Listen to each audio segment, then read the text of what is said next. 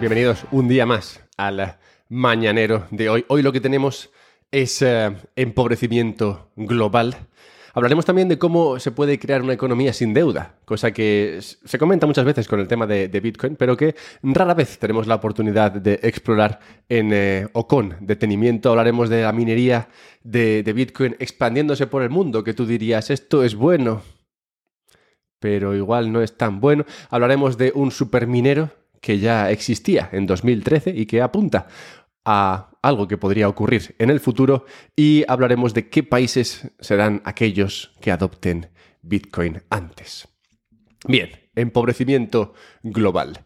Con el tema de el último conflicto armado, que, bueno, es el último de, tantos que, vienen ocurriendo en los últimos, en los últimos años y, que no es lo único que está pasando en el planeta que, digamos, nos llama la atención y nos hace pensar que el momento actual está repleto de riesgos, se habla, por tanto, de el fourth turning, ese cuarto giro que, bueno, viene a hacerse, viene en referencia a un libro que se llama The Fourth Turning, que habla de que, bueno, cada, cada, generación, digamos, tiene un objetivo, una meta en la vida o un destino a cumplir y eh, cada, cada, cuarta generación pues se encuentra en una situación en la cual debido a los grandes ciclos de deuda y demás pues todo se va a pique, básicamente todo se va a pique y hay que reconstruirlo, esa es la labor de la primera generación que va después de, de la cuarta, ¿vale? Bueno. Pues debido a todo lo que está pasando hoy día y a que estamos al final de un enorme ciclo de deuda que viene desde los últimos, eh, bueno, que comenzó hace unos 80 años, pues se habla de que estaríamos al final de un ciclo y este sería el cuarto turno y nos tocaría a nosotros pringar. Pero exploremos un poco la idea de por qué este efectivamente podría ser uno de estos cuartos turnos y lo que estamos haciendo desde Occidente para incentivar o para promover que esto esté ocurriendo y, digamos, acercarnos, acercándonos al, final. El dólar está, está, muy fuerte y el dólar viene estando fuerte desde, desde, hace, hace tiempo. Básicamente el dólar es la menos shitcoin de todas las shitcoins y, y por tanto el acceso a dólares es importante y necesario para funcionar en el mercado global. El hecho de que el dólar se haya mantenido fuerte y que sea la, divisa necesaria y la divisa usada para el comercio internacional hace que muchos países que tienen deuda en dólares y muchos países que necesitan dólares para comerciar e importar en el mercado internacional se vean eh, en momentos como estos de crisis especialmente afectados porque claro, tienen que acceder a dólares y sus monedas se devalúan contra el dólar lo cual hace que les cueste más acceder al mercado, obtener esas eh, materias primas que tanto necesitan y claro, eso crea situaciones eh, delicadas en sus eh, economías. Vemos esto en el hecho de que el FMI, como sabéis, esta entidad que se dedica a dar dinero a la gente a cambio de que la gente haga lo que ellos les dicen, bueno, pues esta entidad está renegociando acuerdos eh, de, deuda con muchos, con muchos países. También lo hemos visto en eh, importaciones que son mucho más caras para muchos de estos países que no son eh, occidentales, aunque bueno, también en el caso de los occidentales, pero veremos el impacto que esto tiene en los que no son de Occidente, en los que llaman el sur global, aunque no todos estén en el sur, pero bueno, centrémonos por ejemplo en el caso de la energía. En los últimos años, se ha vivido desde Occidente una búsqueda de salida de los combustibles fósiles y un abrazo a las energías renovables. Lo que pasa es que estas energías renovables no siempre son estables y requieren de un respaldo que venga en combustibles fósiles.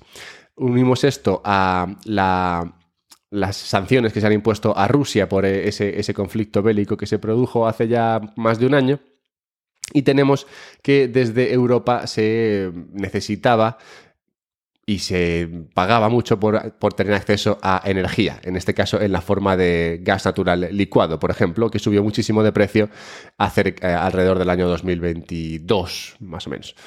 Esto, esto implicó que muchos otros países que también demandaban gas natural licuado y que pensaban que el gas natural licuado sería barato de por vida, pues no tuviesen acceso a él. Por ejemplo, Bangladesh. Bangladesh es un país que invirtió mucho dinero en eh, crear una economía basada en gas natural licuado, pensando, oye, mira, el gas natural licuado es limpito, yo quiero aquí dar mi parte El gas natural licuado además es barato, el gas ha tenido históricamente un precio muy, muy estable y muy bajo y entonces pues, pues bien, me voy a dedicar al gas natural licuado. ¿Qué pasa? Que en el momento en el que eh, Europa se dispara en el pie y se queda sin energía y tiene que ir al mercado y, e importar gas natural licuado de donde sea, sube el precio del gas natural licuado, Europa puede seguir pagándolo, pero quien no puede pagarlo es Bangladesh, quien necesita que dos tercios de su e-, economía funciona con gas natural licuado. ¿Qué pasa? Que entonces Bangladesh dice, hostias, pues qué mala idea tuvimos al a meternos aquí, vamos a irnos mejor a energías más disponibles, más disponibles como el carbón, que eso lo encuentras fácilmente y bien, es más sucio, pero sabes que no te lo van, no te lo van a quitar, no te van a, no te van a subir el precio tanto que no vas a poder acceder a él. Pero claro, si tú usas si tú eres Bangladesh, por ejemplo, y usas carbón en tus procesos eh, productivos, entonces cuando tú exportes tus materias primas y tus productos a Europa, Europa te va a meter una tarifa, te va a meter un arancel y entonces eres, serás menos capaz de exportar a Europa. Total, que tú como persona en Bangladesh básicamente estás... Eh, jodida gracias a las políticas anti-energía y políticas de, políticas de respuesta a las diferentes crisis económicas que se han producido en Occidente. Entonces tú planteate que si en Europa y en Estados Unidos se habla de que las hipotecas están caras y que la vida está más cara y que la, carne está más cara, imagínate cómo es la vida en estos otros países que se ven afectados por esto, pero en mucha mayor, eh, en mucha mayor medida. Entonces, claro, estos países que se ven eh, en estas situaciones, se, ven empujados muchas veces a alzamientos, revueltas y luchas contra el poder. De aquí que haya personas desplazadas que no quieren participar o verse envueltas en ninguna guerra y traten de salir de su país, pero claro, son desplazados, son refugiados que no quiere nadie y, claro, básicamente lo que se crea es un caldo de cultivo para que haya bueno, problemas geopolíticos en, en, todas partes del planeta, lo cual eventualmente pues, acaba implosionando en lo que decía que podría ser un cuarto turno. Cabría preguntarse entonces si sería mejor dejar de jugar a controlar la economía y dedicarse simplemente a permitir que el mercado funcione, porque el mercado sí que te permite un buen acceso a energía y un acceso óptimo al dinero con unos tipos marcados por el, por el mercado. Pero bueno, no parece que vayamos a ver eso en un momento cercano. ¿Cómo funcionaría una economía sin eh, deuda? Pues pensemos en el caso de la película El Exorcista, Believer. Esta película se estrenó hace poco una película que parece ser que no tiene muy buenas reviews, ya te voy diciendo que tiene 23% en Rotten Tomatoes, así que yo, no la vería. Pero bueno, esta película está dirigida por un tal señor Bloom. El señor Bloom también dirigió otras películas como Insidious, La Purga y es ahora abiertamente reconocido por descubrir el equity, que bueno, ya se conocía de antes, pero que parece ser que Hollywood no lo, conocía. ¿A qué me refiero por el, por el equity? Bueno, pues Bloom lo que hace es que crea películas gastándose muy poco, muy poco dinero, pero dando a los actores, directores, eh, guionistas, bueno, directores, guionistas, el eh, resultado de, de cómo funcionan esas películas luego en el mercado. Es decir, si la película va bien, pues recibirán un bonus. Si va mal, pues no recibirán nada. Esto es lo que significa tener equity, ¿no? que tú dependes del resultado de tu empresa. Hay tres películas concretamente que Bloom ha hecho con Ethan Hawke, que han, han recaudado más de 340 millones, haciendo a Ethan Hawke muy rico y yo que me alegro porque este señor me cae bien, escribió un libro sobre cómo ser un caballero curiosamente. Y, está muy bien, así que me alegro de que Ethan Hawke sea rico. Otro que también se hizo rico participando en películas con equity fue Arnold Schwarzenegger, quien ganó la mayor cantidad de dinero con sus películas. En la película Los gemelos golpean dos veces, que tú dirás, bueno, pues igual no es la mejor película de Arnold, bueno, pero fue la que más dinero le reportó porque también iba a bonus, iba en función de cómo funcionas la película, ganabas más o menos dinero. Bien, esto es el equity, esto es básicamente que tú tienes parte de la empresa que has lanzado, sea una película o sea un, negocio.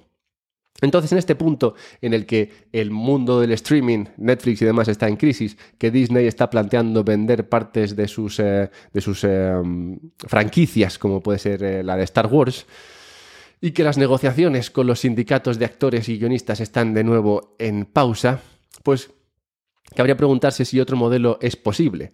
Y sí, sí que es posible. Precisamente el modelo que usa Bloom y el modelo que permitiría una economía con Bitcoin. Al final, tú lo que necesitas es eh, un dinero que te permita ahorrar y luego crear proyectos sobre ese ahorro. Y no hace falta que crees deuda. La deuda permite muchos sueños imposibles que son imposibles por algo. Ahorrar es mucho más sostenible. El único problema de ahorrar muchas veces es que ahorras en algo que se puede devaluar. Si no tuvieses que ahorrar en algo que se pudiese devaluar, si pudieses ahorrar en algo que no se devalúa, como Bitcoin, entonces podrías tener capital para invertir en empresas, negocios, películas.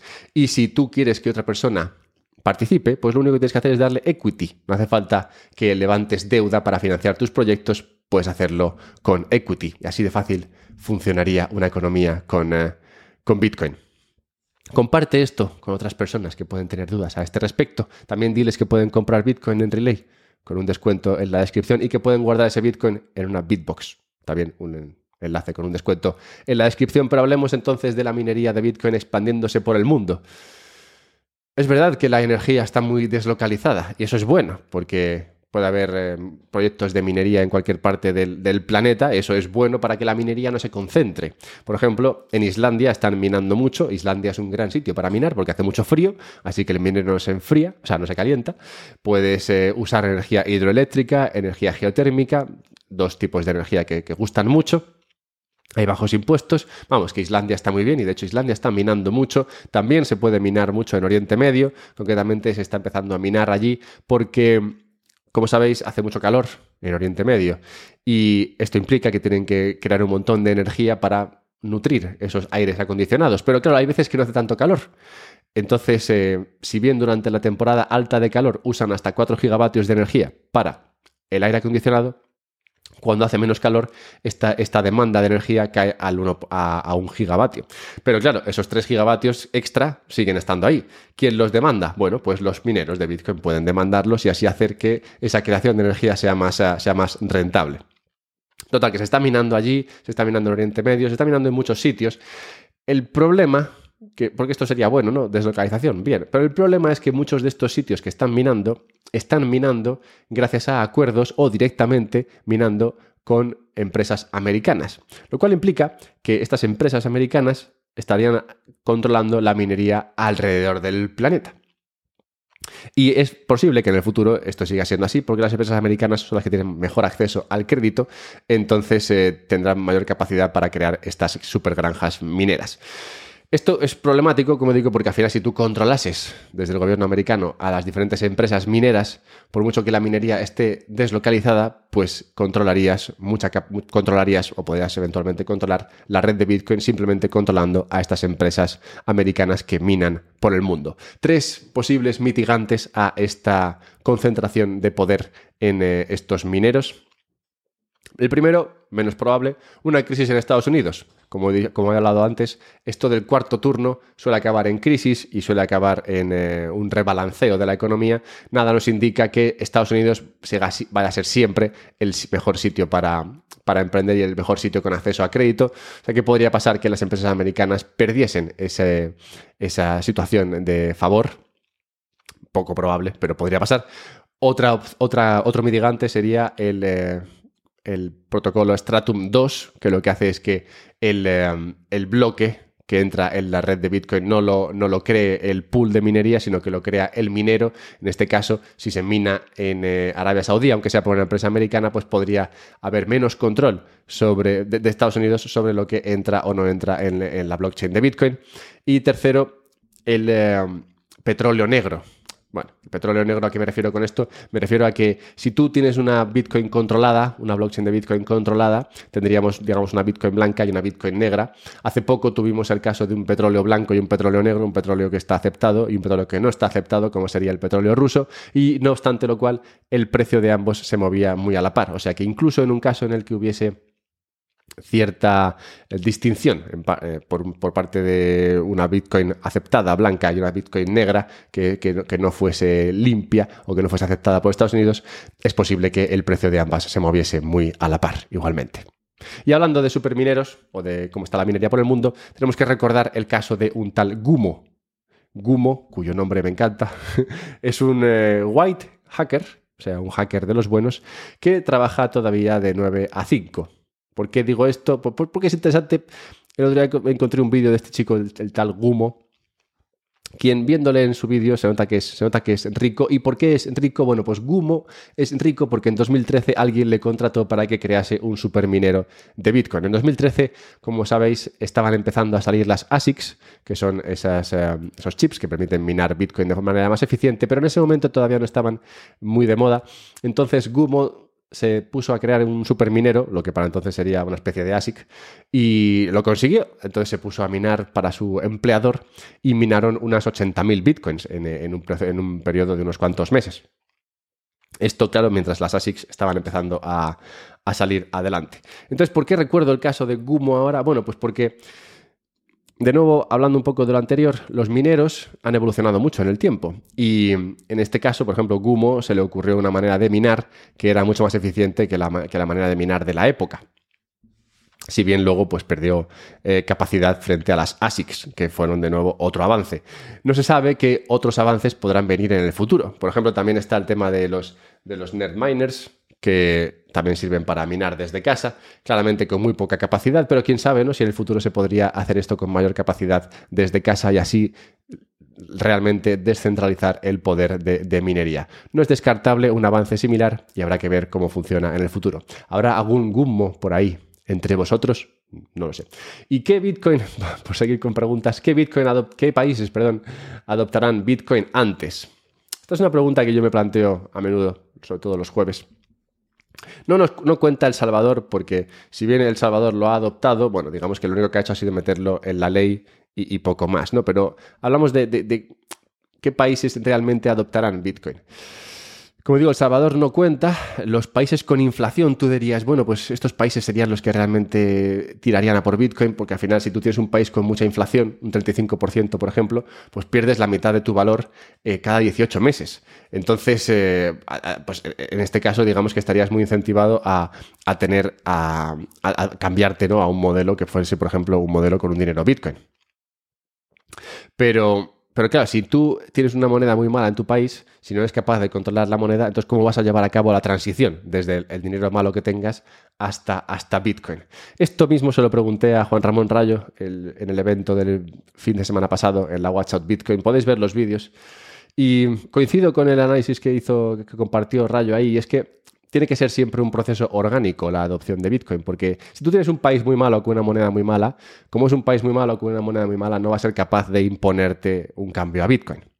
Y si es un país bueno con una moneda medianamente buena, tampoco tienes incentivos a cambiarte a Bitcoin. Entonces, siempre el incentivo o siempre el camino va a ser desde la adopción de las personas, digamos, de abajo arriba. Y hablando de los que están abajo, en la necrológica de hoy tenemos que recordar a Robert Lee, el general Lee, te sonará, del bando confederado de la Guerra Civil Americana, del bando malo, digamos, el bando que perdió la guerra y que por tanto es eh, considerado hoy el bando malo. Realmente quería hacer esta observación porque yo viendo la historia no recuerdo a alguien que haya perdido una guerra y que fuese el bueno. es, es algo que no, quien gana las guerras normalmente crea, crea la historia y, bueno, no sé si en general es el mejor ejemplo, probablemente no, pero, pero a donde voy es a que muchas veces juzgamos a, a, a, los ganadores y a los perdedores como buenos o malos y, probablemente este juicio venga porque los que ganaron son los que, los que enjuician y los que perdieron pues poco tienen que decir. Así que tengamos esto en cuenta cuando miremos atrás y veamos lo que ha sido la evolución de esta nuestra raza que, como digo, se ha movido durante varios turnos y quién sabe si estaremos al final de uno de esos cuarto, cuartos turnos. Bueno, coméntame qué opinas en Twitter, arroba alberto-mera. No olvides que puedes comprar Bitcoin en Relay usando un descuento. Encontrarás dicho descuento en la descripción de este podcast y también un descuento para la compra de Bitboxes que puedes comprar en Bitbox y así guardar tu Bitcoin de manera segura. Un abrazo.